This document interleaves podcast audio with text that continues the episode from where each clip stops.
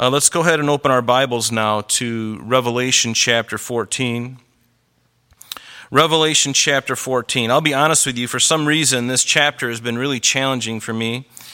Uh, the book of Revelation is a challenge because there are so many different ways to. There's a handful of ways, honestly, that people uh, throughout history have viewed this book, and I believe the way we're going through it right now uh, makes sense. Uh, we know that it is a these events that we're speaking of are yet future to us. We know that we still live in the church age because we're all here, right? But once the church is removed, the church age is over. And we are in heaven with Jesus. And we will be there for seven years while what we call the Great Tribulation, what the Bible calls the Great Tribulation, it calls Jacob's trouble, it calls it Daniel's 70th week. It's a period of seven years where God is going to deal again with Israel and her unbelief, and He's also going to pour out His judgment on a world that has rejected His only means of salvation, and that is Jesus Christ and Him crucified. It's only through Jesus that we can be saved, and so God is going to pour out His wrath on a world that has rejected his son. But understand this that even during that time, and, and I, I labeled this morning's um, message, The Persistent Love of God because when we get into verse 6, really, there, there's just this wonderful opportunity that the people on the earth are going to have during this time. Through the, throughout the whole seven year period, actually, they're going to be able to come to Christ. They won't be a part of the church per se, because the church is a unique body that, uh, that, that believes in Him before the, the rapture of the church, okay? But it doesn't mean that those people who give their heart to Christ during the tribulation, it doesn't mean that they're not going to heaven. They are, but you understand there is the church, and then there are people who give their heart to Christ in the, the tribulation, but it's a different group of people. Does that make sense?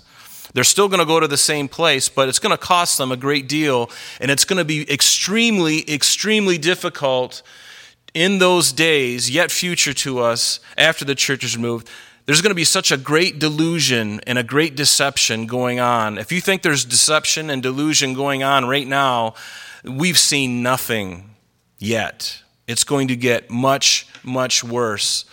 And there is going to be great delusions, great deceptions. And don't think that you're strong enough to withstand those delusions and deceptions. How far, how much better is it now to give your heart to Christ while things are relatively easy? Now, I would say that the time we're living in right now is not necessarily easy, but it's relative compared to what's coming. Because what's coming, if we could fast forward to that time that we're referring to now, every one of us and anyone who is not saved would probably drop to their knees and beg for forgiveness. I'm convinced of it. A great majority of people will give their heart if they understood what's coming. But see, they live in unbelief. They don't believe what the Word of God says. And that's why you and I have such a great privilege to have the Word of God.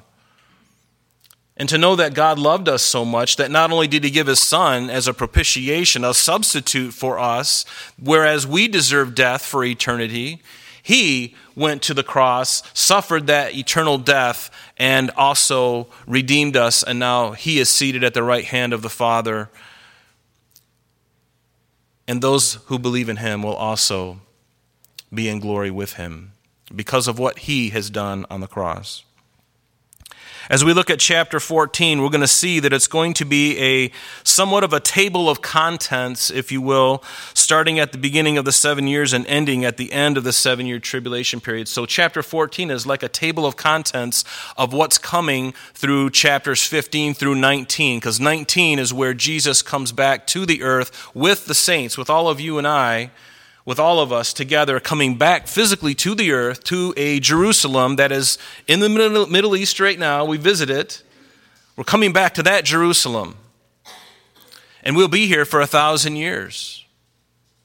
And then after that thousand years has expired, the Bible says there's a lot of things, details, but a new heavens and a new earth will be created.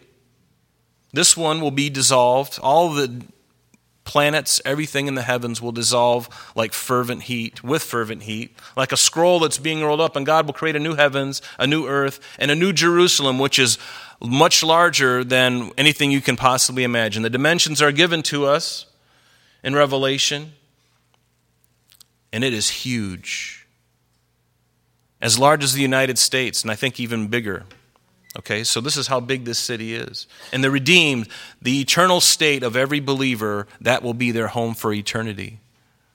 Just as the, the wicked and those who have died and have gone to hell, those wicked dead will be spending an eternity in the lake of fire, which is an eternity.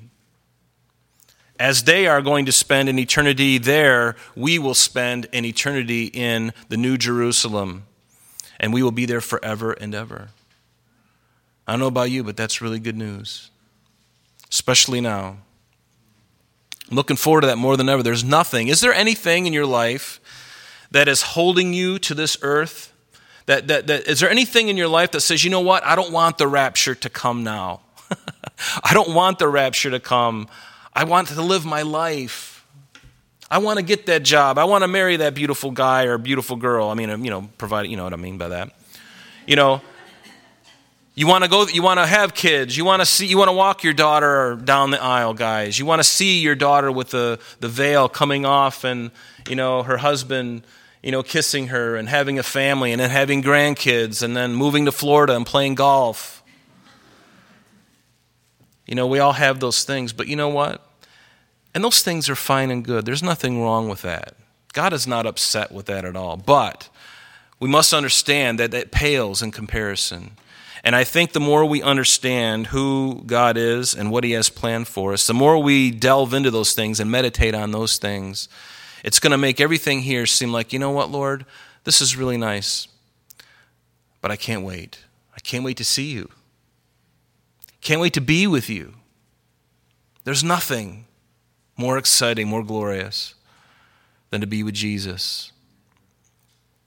And to be with Jesus where He is and the place that He has prepared for us. Let me tell you, it's, I can't imagine the beauty and the glory and the sense of contentedness, the sense of peace, the sense of purity, the sense of holiness, the sense of love, and it's all mingled together. I mean, uh, let yourself get carried away with that. Let yourself get carried away. So, chapter 14 is like a table of contents for what we're going to see in the next uh, several chapters, going up through chapter 19 when Christ comes. And chronologically, it's kind of interesting. Uh, as you remember, these chapters, specifically 10 through 15, are what we call parenthetical chapters. They're chapters that describe individuals, it describes events, that are, that are coming and that are, you know, that are coming yet. And, and so we have to remember that. And um, it's interesting, too, as we look at chapter 14, we're going to understand very quickly as we go through it, if you've read ahead at all, that chapters 15 and 16 actually occur before chapter 14. And you may be wondering, what are you talking about? Let, let, me just give you one example. Look at verse 8 here in Revelation chapter 14. You notice that it speaks about Babylon being destroyed. But that doesn't actually happen until the seventh bowl judgment, which we haven't gotten to yet. And that, uh, that that's the seventh bowl judgment of, of uh, chapter 16. So that hasn't happened yet. So again, this is a table of contents of what's coming yet. And chapters 17 and 18 are really a fleshing out, if you will, uh, more detail concerning uh, the destruction of Babylon. Not only the city itself, but also the system, the, the political, economic, and religious system false religious system that is being prepared as we speak. It's been preparing for quite a while, but it'll find its ultimate summation in that time. It's all going to be destroyed. So we know that this is just a um, this is a table of contents. And in this chapter, we're going to see um, seven different visions, if you will, and uh, we'll look at those. The first vision is really verses 1 through 5. The second vision is verses 6 and 7. The third vision is verse 8.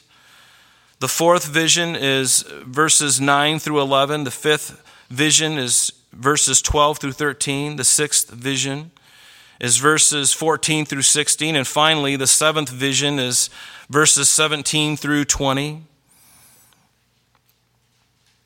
Let's look at the very first verse. It says, Then I looked and behold, a lamb. Some, in most of the translations, the majority text says the lamb. So it says, Behold the lamb standing on Mount Zion and with him 144,000 having his father's name written on their foreheads. Now, this is kind of an interesting couple of verses because the first three verses I found very challenging, uh, but we have to look at it in reality. We have to look at it, and I think it'll make some sense to us. Mount Zion is on earth, Mount Zion is not in heaven. Mount Zion is on earth. And this 144,000, notice they're standing on the earth with the Lamb. Um, and they, the, the 144,000 at this time, remember, have been sealed through to go through the Great Tribulation period. So they are not dead. They are physically on the earth, and they are there at Mount Zion. And in fact, many of the verses, there are many verses in the Bible that speak of Mount Zion and out of the 150 Psalms, there are 30, and we're not going to look at all 30 of those, but there's, a, there's 30 of them that speak of Zion in the messianic millennial sense, meaning that it's speaking of Zion in the millennium when Jesus is present in that time. And let's just look at the one. You don't have to go there, but I'm going to read it to you. The first one is Psalm 2, verses 1 through 6. And I think when you see this, you'll understand very clearly that this psalm is messianic in its origin or in its intent, and also it's prophetic of Christ coming to the earth, setting up his millennial kingdom. And what does it say? It says, Why do the nations rage and the people plot a vain thing? The kings of the earth, they set themselves, and the rulers take counsel together against the Lord and against his anointed. And anointed there is Mashiach, Messiah. That's literally what it means. Against the Lord, against Jehovah, and against his Messiah is really literally what it means, saying, Let us break their bonds in pieces, cast their cords from us. Notice, he who sits in the heavens shall laugh. The Lord shall hold them in derision, and then he shall speak to them in his wrath and distress them in his deep displeasure. Notice what he says in verse 6 Yet I have set my king on my holy hill of Zion. Regardless of what the earth does, regardless of what the governments do, ultimately Christ is going to sit on a throne in Jerusalem on this earth. He's going to set and he's going to rule over the entire world for a thousand years. In Psalm 46, I love the psalmist gives us this glimpse of the, of the millennial reign. He says, There is a river Psalm 46, verse 4 There is a river whose stream shall make glad the city of God. The city of God is the one that we're referring to that is coming yet in the future. The city of God, the holy place of the tabernacle of the Most High. God is in the midst of her. She shall not be moved. God shall help her just at the break of dawn. The nations raged, the kingdoms were moved. He uttered his voice, and the earth melted.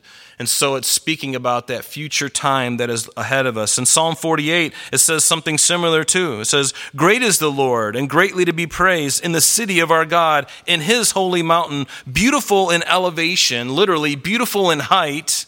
The joy of the whole earth is Mount Zion on the sides of the north, the city of the great king. And it's interesting, too, that the Temple Mount right now, if you go to Israel, you'll notice that um, the Temple Mount is here, and the Mount of Olives is over on the east side of it, and it's a little higher than it. It's a little higher. When you're actually on the Mount of Olives, you're looking down on the Temple Mount. But the Bible says here that beautiful for elevation, beautiful for height. And then um, in Zechariah, let's just read this. In verses 3 and 4, what happens yet in the future? At the end of the Great Tribulation period, when Jesus comes, what does it say? He's going to set his foot on the Mount of Olives. It's going to cleave in two. In Zechariah 14, verse 3, then the Lord will go forth and fight against those nations as he fights in the day of battle. And in that day his feet will stand on the Mount of Olives, which faces Jerusalem on the east. And the Mount of Olives shall be split in two from the east to the west, making a large valley. Half of the mountain shall remove toward the north and the south, and the east and the west. It's going to create like an epicenter. And believe me, uh, in Isaiah also it says this The word that Isaiah the son of Amos saw concerning Judah and Jerusalem, this is Isaiah chapter 2. Now it came to pass in the latter days that the mountain of the Lord's house shall be established in the top of the mountains, shall be exalted above the hills, and all nations shall flow into it. And so this earthquake that's going to happen, and also Jesus coming down is going to make all those mountains, it's going to change the geography of the land. All of a sudden, Mount, the Mount of Olives, which rises above the Temple Mount right now, is going to be changed, and all of a sudden, Zion, Mount Zion, where the Temple Mount is, that's going to be lifted up. And remember the gates? Lift up your heads, O ye gates. Those gates that are down, and the King of glory will come in. Those gates will be exposed. There's a lot more to that. But it is going to change the landscape of that area when Jesus returns. But it speaks of a messianic time, these Psalms, uh, of a time yet future prophetically. And notice uh, in verse 1 2, it says that the Lamb was standing on Mount Zion with them 144,000. These 144,000 are gathered in Jerusalem, and perhaps this is going to be the bait that is going to draw the Antichrist down from the north to come down to destroy Jerusalem. We know that the Antichrist is going to have a federation of armies, and these 144,000, perhaps, this is a conjecture, but I, I think it's very possible, that while they're there in Jerusalem, the Antichrist is going to know that they are there, and his hatred of them and the Jews, all the redeemed of, of, of, of, the Lord, he is going to be so angry at them, he is going to come down through the, that valley, at the valley, after the valley of Armageddon, he's going to come down and he's going to just try to destroy, and he's going to be somewhat um, successful in destroying a majority of the city. And perhaps these 144,000 are like the bait, the bait in the water and he sees them and he comes after them. In Zechariah chapter 14, it says that, Behold, the day of the Lord is coming, and your spoil will be divided in your midst, for I will gather all the nations to battle against Jerusalem. The city shall be taken, speaking of Jerusalem, and the houses rifled, and the women ravished. Half of the city will go into captivity, but the remnant of, of the people shall not be cut off from the city. And so that this is going to happen yet future to us and uh, for the Jews in that time, and perhaps those 144,000 again will just be the bait for the Antichrist. But the first time we hear of these 144,000, we looked at that in Revelation chapter 7. You remember that they were, they were sealed, 12,000 of each of the 12 tribes were sealed and protected to go through the Great Tribulation period. They will certainly be evangelical they will be sharing the truth of Christ to not only their countrymen, their fellow Jews, but also to all around in the world. And the, the Antichrist at that time, this political leader, will seek to destroy them. Everything he can, he wants to destroy them. And do you find that there is a plot in the world to destroy truth? Right now, isn't there a plot to destroy truth?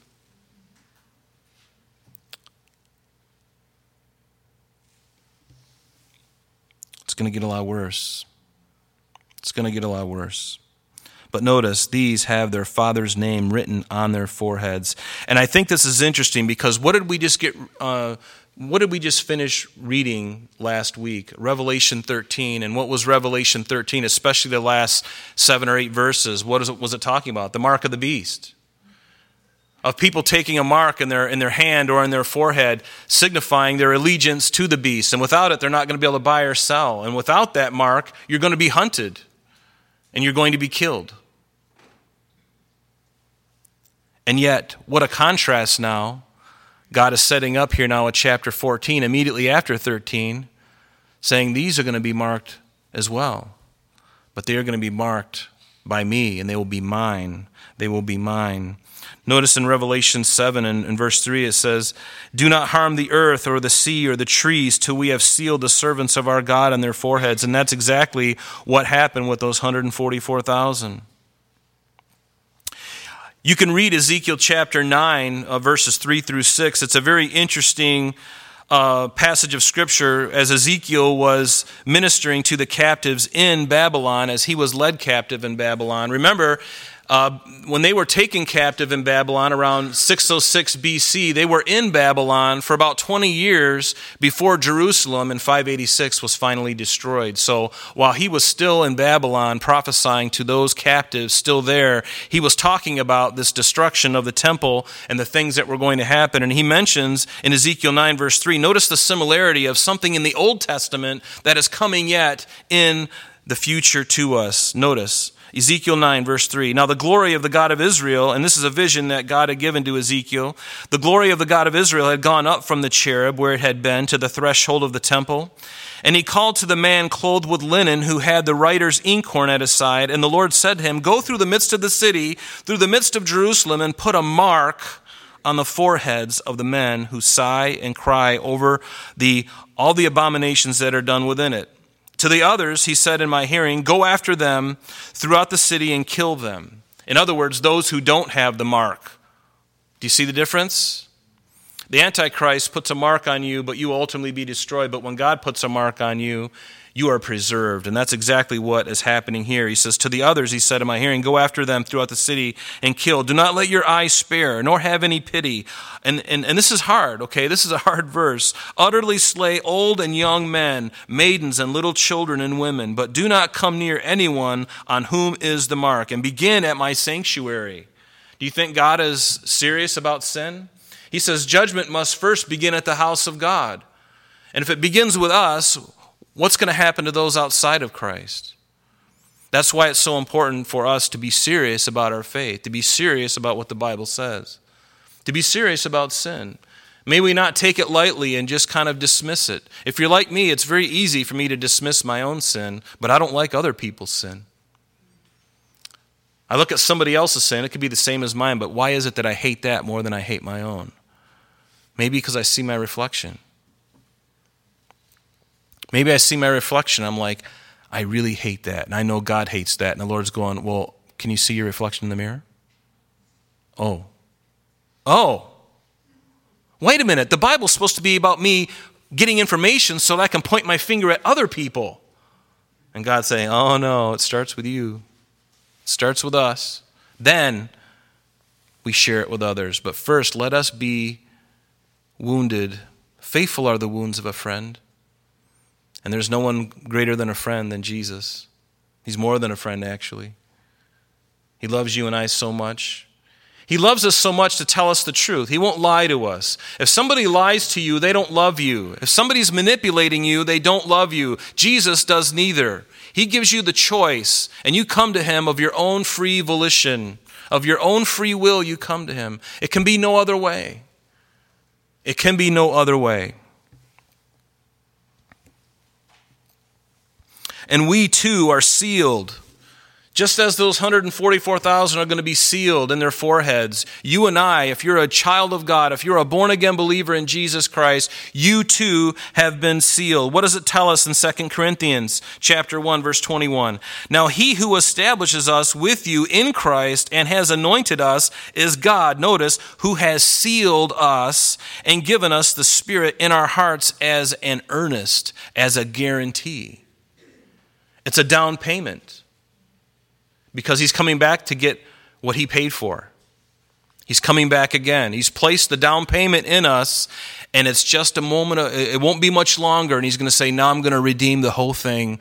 That's when we are redeemed. Our body is redeemed. That's why in Revelation, or I'm sorry, in 1 Corinthians 15 and, and 1 Thessalonians 4 13 through 18, it talks about what happens at the rapture of the church. Our bodies are made incorruptible if the rapture were to occur right now and all of us would receive a body instantly, it would be brand new. This old, I don't know what happens this old tent. I don't know if it just falls down and something new is created or God just, He can transform what's here and make it something beautiful.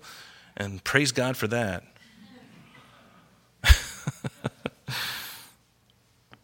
But notice, we're sealed, folks. We're sealed. The, the Greek word is sphragizo, and it means a stamp. It's a, a private mark. It's a signet. It's a seal that God places on, it, on you, and that's irrevocable. And once that seal is placed on you, it doesn't get taken away. It cost someone their life in the old days when somebody would, a king would take a letter and he would take that wax and that, that, that that candle and he would burn the wax on the, on the envelope or on the letter and he would seal it and he'd stamp it with a signet ring. The penalty of death was to anyone who opened that other than the recipient of that letter. And that's, that's the idea behind this. Only God can give you the seal and nobody else can touch it. That's why you have an assurance of salvation. Are you still struggling with sin? Of course we are. We all struggle with things. Don't be discouraged by that. You're, you're human but you've been redeemed, and God wants to conform you to his image. It's the process of sanctification. It takes time. And I am not very patient in that process. I want the end result now because I'm American. I want it my way right away. As I sip on my vanilla shake from Burger King, I want it my way right away. But it doesn't work that way. Between now and then, as a host of struggles and trials and tribulations, wrestlings, cryings, fits, hives, spittings, kickings, it's difficult. Great glory, don't get me wrong, great joy at the same time. It's a funny thing, isn't it? But it is. Is it easy? Is the Christian life easy? Is there anyone here who can say the Christian life, oh, it's a piece of cake? Once I got saved, I was kicking back. I don't know what Bible you're reading from. Yes, there is. There's great joy, there's great peace. But I tell you what, though, there's a battle. And if you don't sense that battle, you got to ask yourself the question Am I really one of His? Because there is a battle. There's a battle for your soul.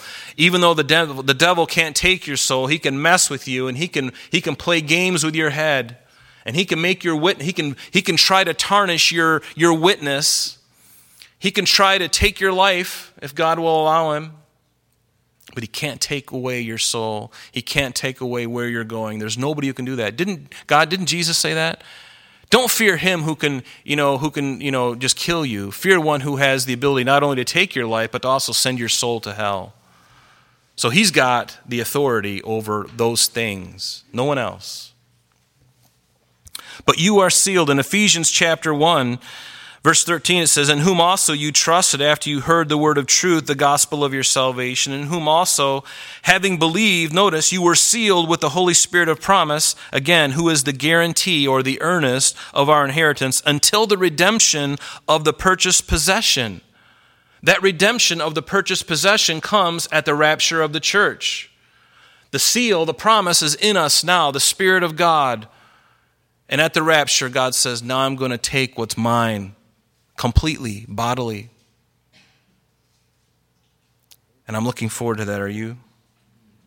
In Ephesians 4, verse 30, it says, Do not grieve the Holy Spirit of God, by whom you were sealed for the day of redemption. You know those bottles when you when you drink a Coke or something like that, or a bottled water, you take it and you redeem it for 10 cents? You're that bottle. You got something in you right now but there's coming a time when you're going to the chips are going to be cashed in and God's going to take you. He's going to give you a new body. And the seal, I heard it talk like this uh, the seal is like an engagement ring, it's a promise. When, guys, when you give your fiance a ring, it's a promise. I give my life and my heart to you right now. And this is a promise that I want to marry you. I want to marry you. And Jesus has betrothed us unto himself, and he will return for us just as he said he would. In John 14, what did it say? Jesus said, Let not your heart be troubled. You believe in God, believe also in me. In my Father's house are many mansions. If it were not so, I would have told you. I go to prepare a place for you that where I am, you might also be. That's what we're talking about. It's a promise. It's a promise. He's coming. And we've already looked at 1 Thessalonians 4. We've, we've seen that before, but I want to skip ahead to Revelation 22. In the new heavens and the new earth, okay, we're, we're looking way forward to the very, very end. After this heaven and earth has been dissolved and a new heavens and a new earth, New Jerusalem, what does it say for those of us who are in that New Jerusalem? The blessed, all of us, the church, it says, There shall be no more curse. This is Revelation 22, verse 3. There shall be no more curse, but the throne of God and the Lamb shall be in it, and his servants shall serve him. And notice, they shall see his face, and his name shall be what? On their foreheads. On their foreheads. even in the new heavens and the new earth, in the new Jerusalem, we will have the stamp of God on us. I love that. I love the fact that I belong to Christ. Are you excited about belonging to Christ? It is the greatest thing. I'm so glad that I belong to Him. I used to belong to the devil, I used to belong to many things. But ultimately, if I wasn't in, if I didn't belong to God, I belonged to the devil. And boy, was he a hard taskmaster. Was he a slave driver? Always showing me the things that looked really good, tantalizing me with the, the things that glittered and the things that tasted good and that looked good. And boy, they were for a few seconds. You know, it's sort of like a Big Mac. Can I just be honest? Guys, you know what I'm talking about. Ladies, you're like, no, I'll, I'll take carrots and celery sticks. But guys, the Big Mac, when you open it up, especially on television, when you see it, and it's all puffy and it's all, it's really, they, I don't know what they do. They, anyway, it looks much better than what it actually is when you get it. But why, when you look at it, the tear comes out of your eye and you start to eat it. And everything is great. And then after the last bite, you're thinking, what did I do? And the older you get, the quicker that phrase comes. Why did I do that? I'm killing myself. But a stamp, you're going to belong to Him. We belong to Him right now. Do you belong to Him? If you don't belong to Jesus, make that commitment today. Make the commitment today because of his great love for you. He's got such a great plan ahead of us. It is so bright, so glorious, so beautiful, so wonderful that words can't even describe it. They can't describe what awaits us. So much glory, so much wonder. It's going to be amazing. Honestly, there's nothing I want more. There's nothing. In John's day, soldiers were branded by their commanders, and slaves were branded by their masters. Even today in Texas, I love Texas. I love Texas. Makes me want to put on some boots, put on a some jeans with some holes in the knees, put on my plaid shirt, my hat with my little toothpick, got a piece of chunk of beef jerky right there in my cheek. I'm looking after the cattle. I'm looking after the Angus, the young ones running out there. And what do I do? As a, as a cattle owner, I brand them. That's my mark of ownership. They're stamped. If they get lost and they go over to, you know, someone else's land, that neighbor comes to me and say, hey, I found, uh, I found one of your cows in my yard. Well, how do you know it's mine? Well, he's got, he's got the stamp. He belongs to you. That's what we are. And I love the fact that nothing can take us out of God's hand. In John chapter 10, verse 27, it says, Jesus said, My sheep hear my voice, and I know them. And they follow me, and I give them eternal life, and they shall never perish, neither shall anyone snatch them out of my hand. My Father, who has given them to me, if God, if God the Father gives something to Jesus, is there anybody bold enough? Is there anybody strong enough to take it out of the hand of Christ? There's nobody. There's no king of the hill big enough.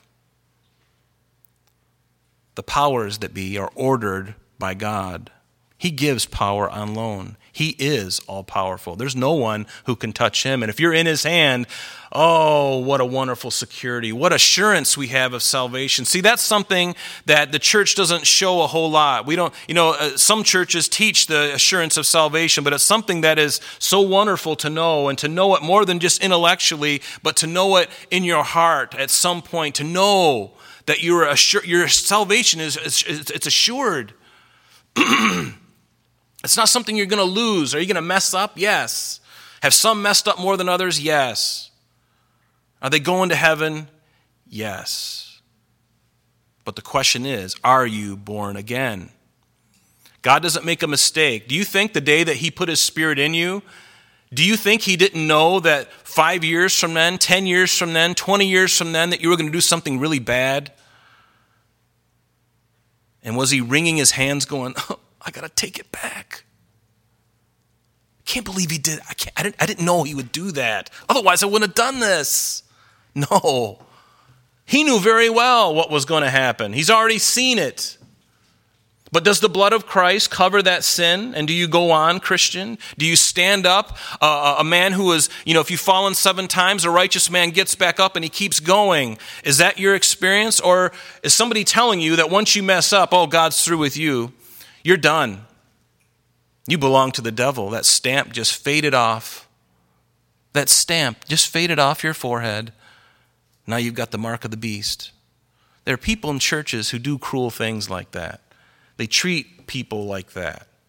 Should never treat anybody, even an unbeliever, we should never treat like that. You love them to tell them the truth. We don't treat each other that way. Never treat each other that way. But these 144,000, they're preserved from the wrath of God. Notice verse 2. And I heard a voice from heaven, like the voice of many waters, and like the voice of a loud thunder. And I heard the sound of harpists playing their harps. Notice they sang as it were a new song before the throne of God, before the four living creatures and the elders. And no one could learn that song except 144,000 who were redeemed from the earth. Now, let me ask you the question there seems to be a problem here. Do you see it? It sounds like the, this word they here in verse 3. Who is that they in, in, in the very beginning of verse 3? Who is it referring to? Is it referring to the 144,000? Or is it referring to the harpists that are playing their harps in heaven? The 144,000 are still on the earth, folks. And it says that this loud voice came from heaven and then I heard the sound of harpists playing their harps, and they sang as it were a new song before what? The throne, and before the four living creatures and the elders. Where are they? Are they on earth or are they in heaven? They're in heaven, right? They're in heaven. So these harpists playing their harps, they will sing a song that only the 144,000 on the earth are going to be able to sing. They're going to, they're going to know it and they, they will learn that. We don't hear the lyrics of that song, but I imagine it's wonderful.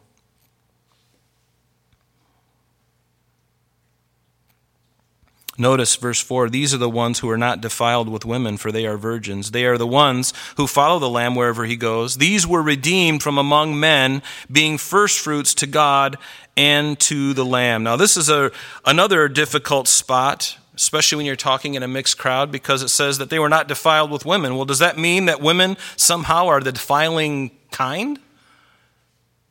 Just because you're a woman, does that mean you defile? No, it doesn't mean that at all.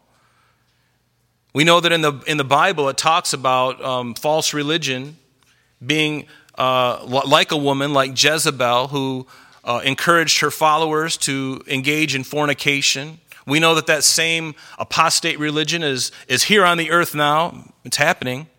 And also is going to be ultimately in its summation in the tribulation period. But does that mean that women are the ones who defile? No, it doesn't mean that at all. In fact, women are a blessing.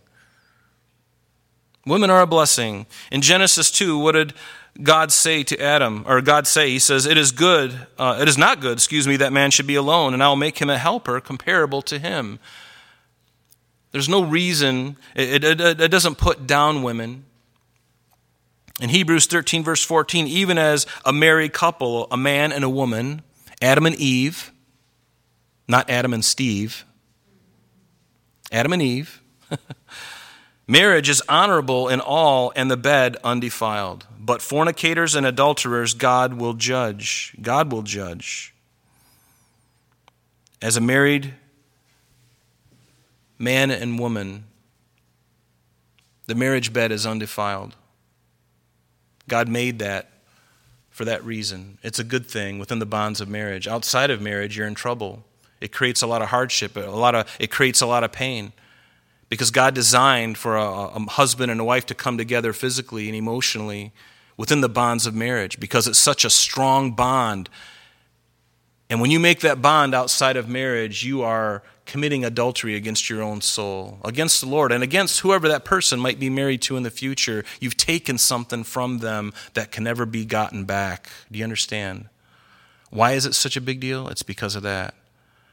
God's desire is to have one because it's a picture of Christ in the church.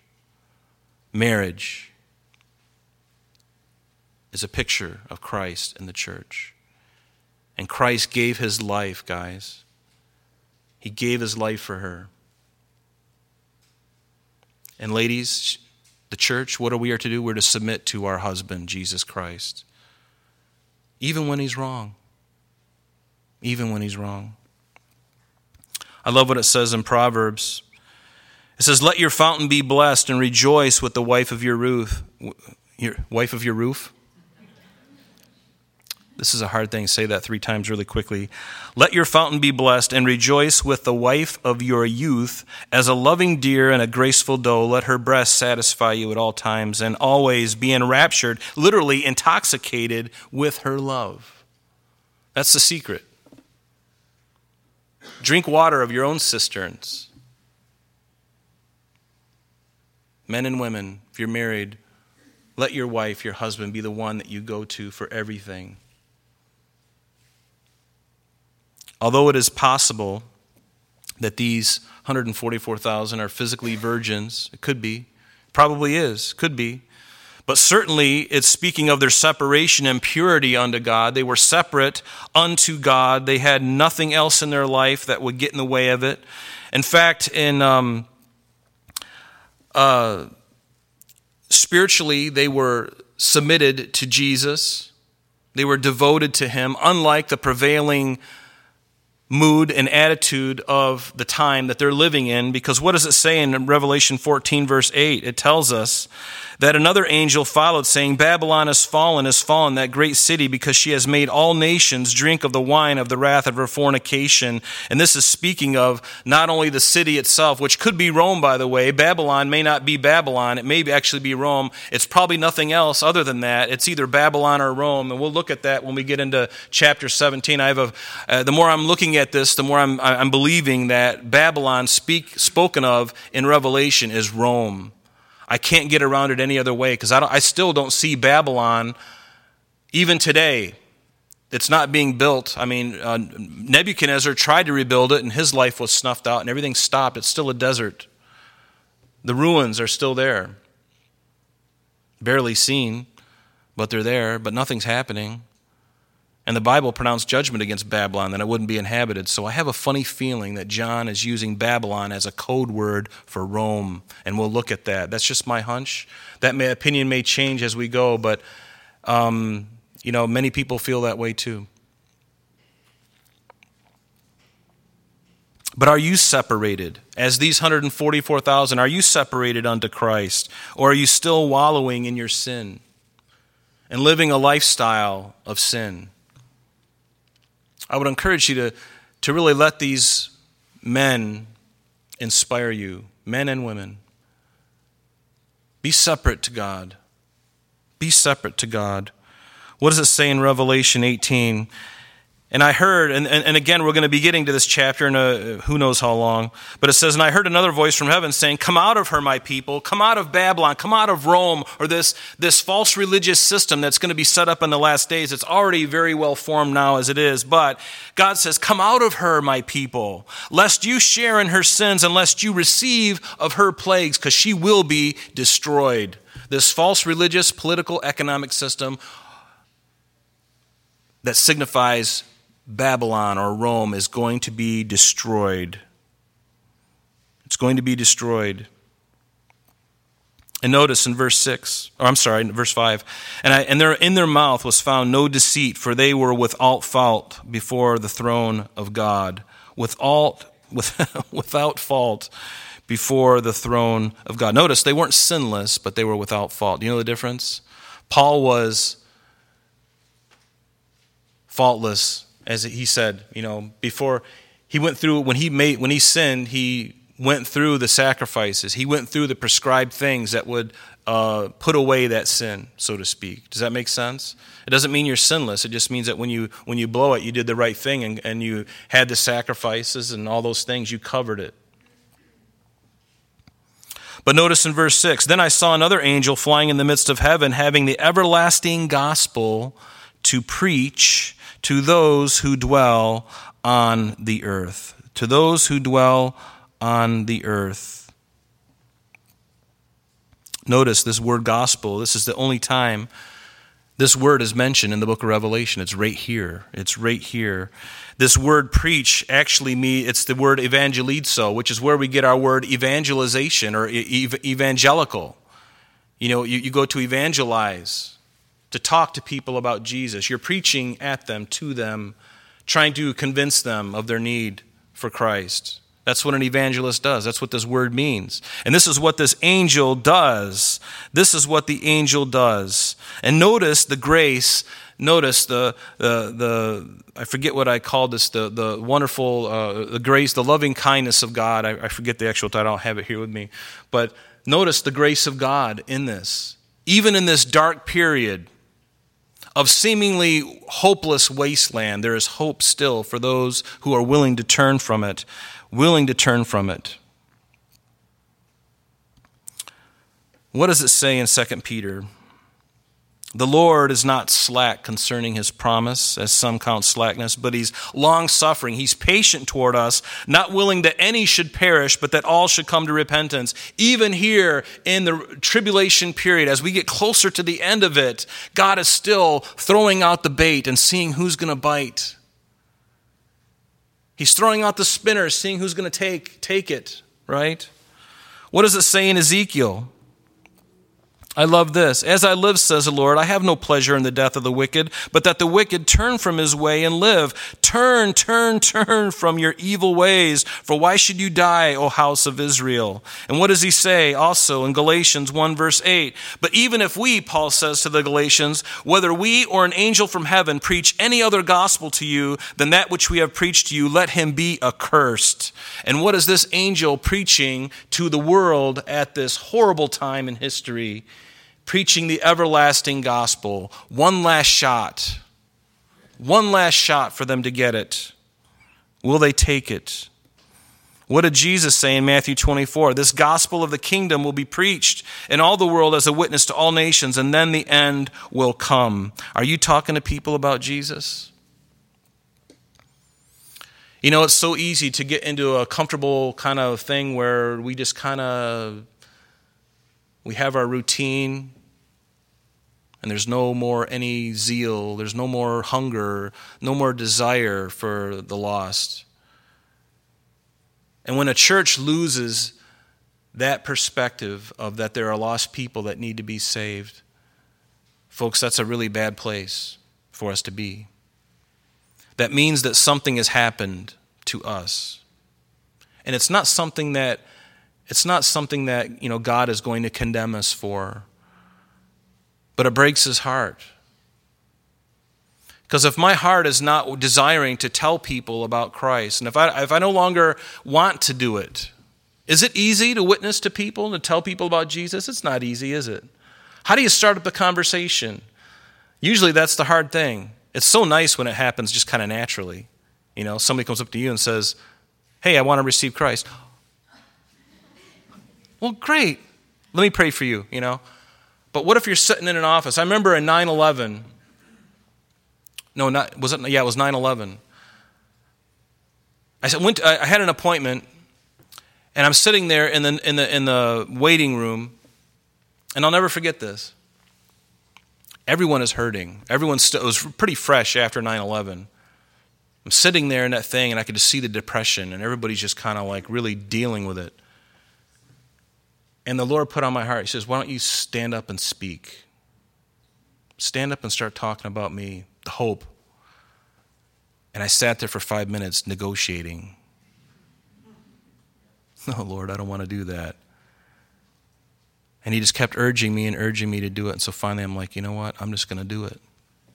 Take that step of faith. Are you worried about looking like a fool? I could care less. I stood up and I told everybody the good news you know? And again don't don't applaud me but but what I, the reason i bring that up is sometimes you can get into the place where you are just racked with fear and you know sometimes it's just good you just to break out of it. Just start speaking. Stand up and say folks i want to tell you about somebody who loves you more than anybody can possibly love you. His name is jesus christ. And that's how i started and i just started sharing with them and then i sat down after it was all over with. I have no idea what happened. It wasn't my i didn't have to worry about that but I want to encourage you to step out of that comfort zone As this angel is going over and preaching the everlasting gospel in a very difficult time, you and I have the great opportunity now, and it's really easy, relatively. Relatively easy. Break out of it. Step out of yourself. Say, God, here I go. Help me. And get up and do it. Do it. And you'll probably find, and this happens to me more than often, and again, I'm no great example, okay? I'm, I'm not. But I, but I will say this the times that I have gotten out of myself and, and, and, and just threw away the fear of man and did that, there was always people come up to me afterwards saying, Thank you so much. There were some who dismissed it, but then there were people who come up and say, No, thank you so much. That's the best thing I've heard. And then I'd have Christians coming up to me, especially, and saying, You know what? I could never do that. As soon as you started speaking, I was scared to death for you. But I'm encouraged now because I can do that too. And I'm like, You better believe it. But how are they going to know unless we do it? So do it. Deal with the fear. And the more you do it, the easier it will get. Don't worry about what people think of you. You're, not, you're probably not going to see them ever again. Have you thought of that? You're not going to see them probably ever again. Why, why does their opinion matter of you so much? Boy, the devil works hard, doesn't he? There have been times where I've been at, uh, at Wegmans. Now, uh, most of the time I keep my mouth shut, honestly. I'm, I'm, I'm, distracted thinking, but there are times when the Lord just, I'm sitting there with the teller and she's running through the stuff, or it could be a young man. And the Lord will just say, just nudge me and just say, Rob, just share. Just share. Say something. And so I do. And it's not up to me. And I fumble over my words. Sometimes it feels a little awkward. But I just try to keep it simple. Keep it simple. Even if you just tell somebody that Jesus loves you, do you know that? He is the one, He died for my sin. And He died for yours too. Do you know if you just give your heart to Him, you can have eternal life? If that's all you said, that's more than that person heard ever since they were started that job. I guarantee it. I remember one time asking a lady, I said, uh, I said, this is kind of awkward. I says, but I, I, need to share something with you. And I did. And then afterwards I said, That's, you probably never heard that before. And she goes, no, I've been here for 15 years. Never heard anybody share that with me. And one day, my daughter, she was just, you've heard this story, and it's, it's a wonderful story. My daughter was just, uh, she was old enough not to be in the cart, but she was still in the cart. She was standing in the cart, I think. And there was an African American woman at the cash register at Wegmans. And she, the woman was very busy. And I was out to lunch. I wasn't thinking about anything, right? But Ariana had saw me do this before at times. Not consistently, but at times. And she decides to take a shot at it. And so we're there in line, and, and she'll, she'll corroborate the story. It was wonderful. And she looked at the woman, and she looked up her, and she said, Do you know what? Jesus loves you. And she said it real tenderly like that. This African American woman, the tears just started to flow. And she said, That's the best thing I've ever heard. And she goes, I am a Christian, but I've fallen back. And I am so glad to hear that news out of the mouth of babes. You know, isn't it wonderful? But see, we're going to end here. We didn't get where I wanted to go, but that's okay. But be encouraged. You know, as this angel's flying through the, the heavens, how that's going to happen, I don't know. It says it's an angel. I'll just take it as an angel. How is he going to do that? How loud is his voice? Can he do it in one circulation of the globe? Does he even have to make a does he even have to go around the whole earth? Maybe he can speak at once and everyone can see him from the I don't know how that will work and it's the physics are up to God. But I think he's got a handle on it, don't you? He who made all things, created the law of gravity, who holds the earth up there and you know how many gazillions of tons is the, is the weight of the earth, and yet it's just sitting out there. Have you thought about that? Just kind of get away from yourself for a minute and think the earth is just sitting out there in space. There's nothing underneath it, nothing, there's no string attached to the top. I mean, it's, are you kidding me? And there are other things floating around too. And they're not going to collide into us. No, everything that's on its circuit, God's got it all covered. He's like, okay, I got the whole thing going. It's good just the way it is. Be encouraged. Tell people about Jesus. Tell them, get out of yourself, get out of your comfort zone.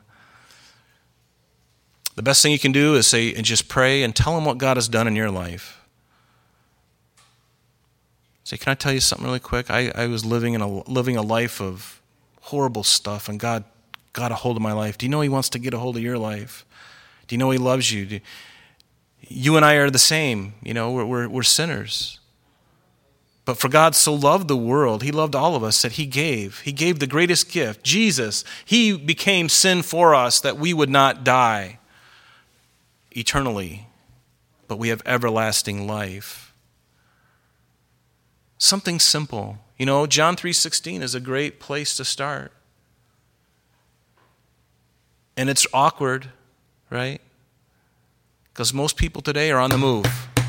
But guess what? That, ten, that, that teller at Wegmans has got at least three or four minutes while she's scanning that stuff. I'm yapping away. I don't do it all the time. I just do it when I'm led, you know, and, and sometimes I'll be honest with you, God has put it on my heart and I've not done it. And who loses? Everyone.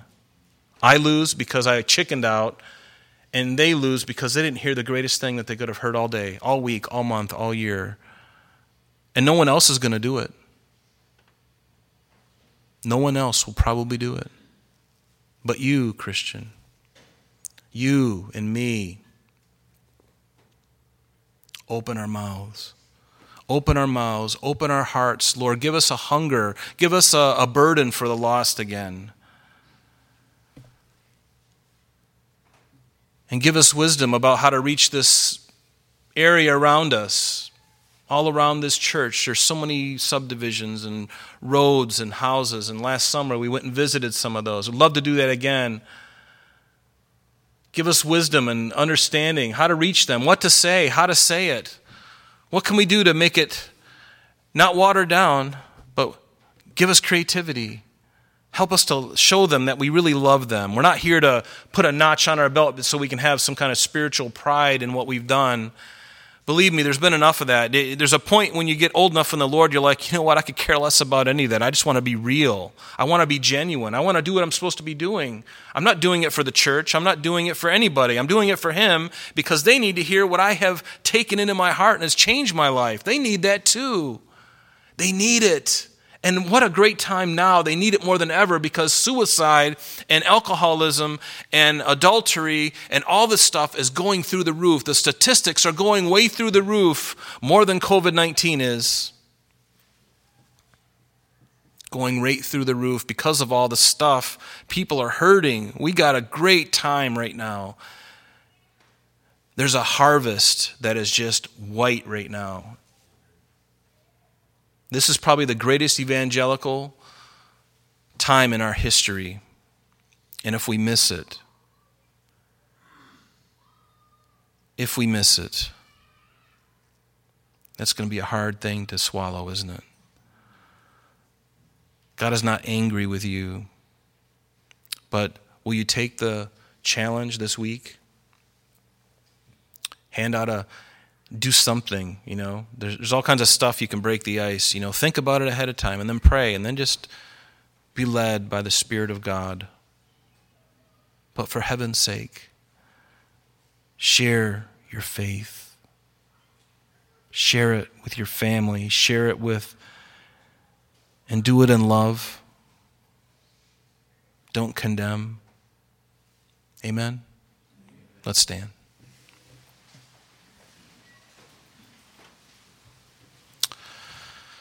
Father, we come before you, and uh, Lord, as we consider this chapter, really hadn't anticipated going here too much. But Lord, it's your business. Lord, we pray that, Lord, you would give us a greater fear of you, and not a fear that is afraid and scared in a sense, but a, a holy reverence, Lord, for you. Lord, that there be nothing that would keep us back from sharing the truth of Jesus Christ, the fact that we have sinned against a holy God, and the fact that we do deserve to go to hell. But you have paid the price for us, Lord. Help us to not, help us to always share those things, Lord, the good news, the gospel, the everlasting gospel. Lord, give us that favor, give us that grace. Fill us with your Spirit. Lord, baptize us by your Spirit every single day, as often as you will, even when we are not aware of it, Lord. You do the work in us and help us just simply to open our mouth. Open our mouths, God. And Lord, before you open our mouth, open our hearts. Open my heart, God, that I would never shrink back again when you urge me to share something. Lord, help me not to dismiss it and just think, well, it's just my own voice in my head saying, do this. Lord, help me to step out in faith and just do it and notice that it was from you all along and I just second guessed you. I, I doubted you. Lord, help us to do that. And Lord, help us not to be condemned. Your love for us is great, Lord. We're going to heaven. we are going to heaven. If we are a believer in you, Lord, that's a done deal. But Lord, help us because, Lord, there's nothing truly greater than to share that truth with somebody and they finally, the lights come on. And Lord, how many times will we have to share it before the light does come on? Probably for every time we get a compliment or somebody says that was a blessing, I was so glad to hear it. Be how many times will we share that before there's a, finally a tear, Lord? Probably many, but Lord, help us to never, never shrink back.